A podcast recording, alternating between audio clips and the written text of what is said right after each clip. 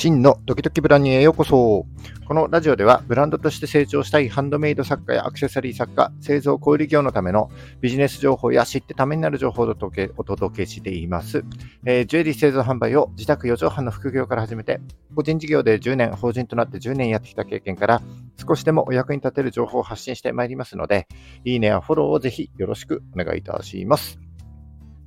7月14日金曜日の放送です。うんと、昨日のラジオでちょっと収録してから気づいたんですけども、マイクの調子なのか、アプリの調子なのか、ちょっとよくわかんないんですけども、えー、ちょっと雑音もいっぱい入るし、BGM も入ってこなくて、ちょっと聞き取りにくかったかなというふうに思っております。えー、大変申し訳ございません。なので今日はですね、ちょっとマイクを変えてみましたので、えー、少し聞きやすいんじゃないかと思います。引き続きよろしくお願いいたします。昨日はですね、えーと、活動は質より量、量は熱量というようなテーマでお話しさせていただきまして、で量をこなすとなるとですね、最終的に継続が大事だよねということをお伝えさせていただきました。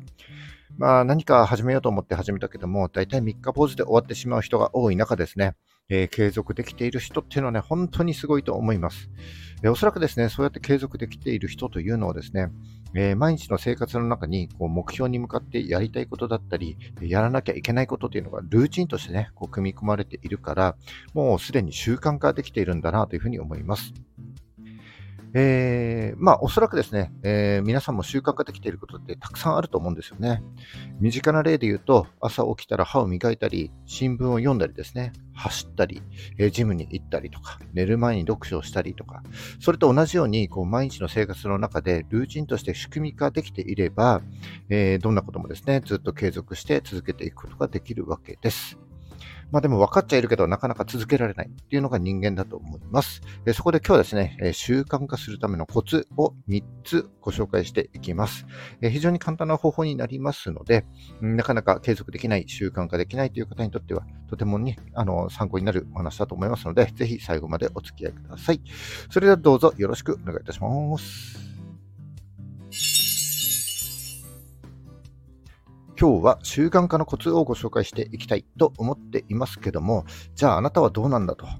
えー、習慣化できているのかということなんですけども、もちろんね、僕も人間なので、えー、このラジオもそうですけども、ちょっとね、気が乗らなくてサボっちゃう時って結構あります。えー、サイトの記事もですね、一つの記事を書くのに4時間とか5時間とかかかる時もあって、そんな時はね、ほぼ丸1日費やすことになるので、なかなかね、前に進めない時もあります。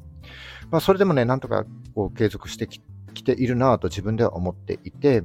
えー、例えばこのラジオはですね、昨年の暮れから始めて、えー、昨日までで198日間なんですけども、その中でも、まあ、毎日というまではいかなくても、えー、通算で138投稿、まあ、大体7割くらいはほぼ毎日発信してきたことになります。で、サイトの記事はですね、昨日までで記事数が通算693件、えー、メルマガは毎日送っているので、えー、通算608件になりましたね、えー、これができているのもですね、えこれからお話しする簡単な3つのコツのおかげになります。で、この3つのコツをですね、えお話ししていきたいと思うんですけども、えまずはですね、なんで続かないのかと。習慣化するためにはどのくらいの日数が必要なのかというところを先にお伝えしたいと思います。えー、まずはですね、多くの人が続かない理由、えー、これ続けられない理由っていうのはね、たった一つです。それは、えー、頑張ってやろうとするから。はい。え朝5時起きしてとかね、1日3時間やるとか、え無理して頑張ろうとするとなかなかね、続かないものですよね。でも、この毎日生活する中で頑張んなくてもできてることって結構あると思うんですよね。うん、健康のために一息歩いて通勤するとか、えー、寝る前に簡単なね、軽い運動をするとか、えー、そんな風にこう毎日やってるけど別に辛くない、えー、嫌いじゃないっていうのが習慣化になります。で、この習慣化することができれば、まあ、どんなことも無理せず継続することができるようになります。むしろね、あの毎日やることが楽しいくらい習慣化できていれば、まあ、立てた目標だって計画だって難なくこなしていくことができるということになります。そしてですね、この達成したい目標に向けて行動を習慣化して継続していくということはですね、これ成功体験になりますので、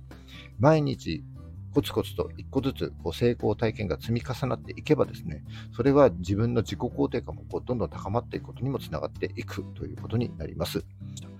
えー、無理な目標を立てず、えー、やっていて楽しい、えー、小さな積み上げが成功体験になる、そんな活動にしていくという気持ちで習慣化していくのが第一かなというふうに思います。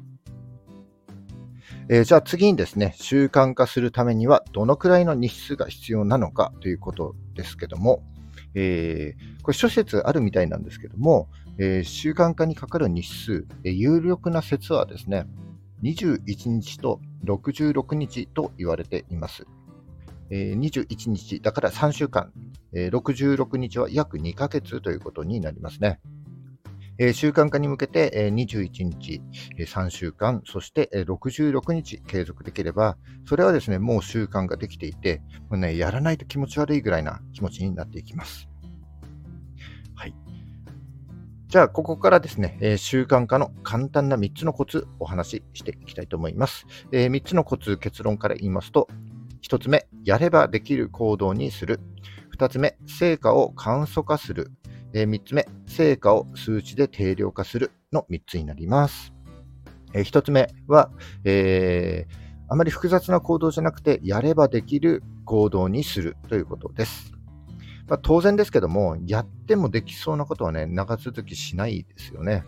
えー、毎日腕立て伏せ100回やるとか、1日10時間はこう制作の作業を作るとかね、まあ、初めから大きな行動目標にしないことが大事かなというふうに思います。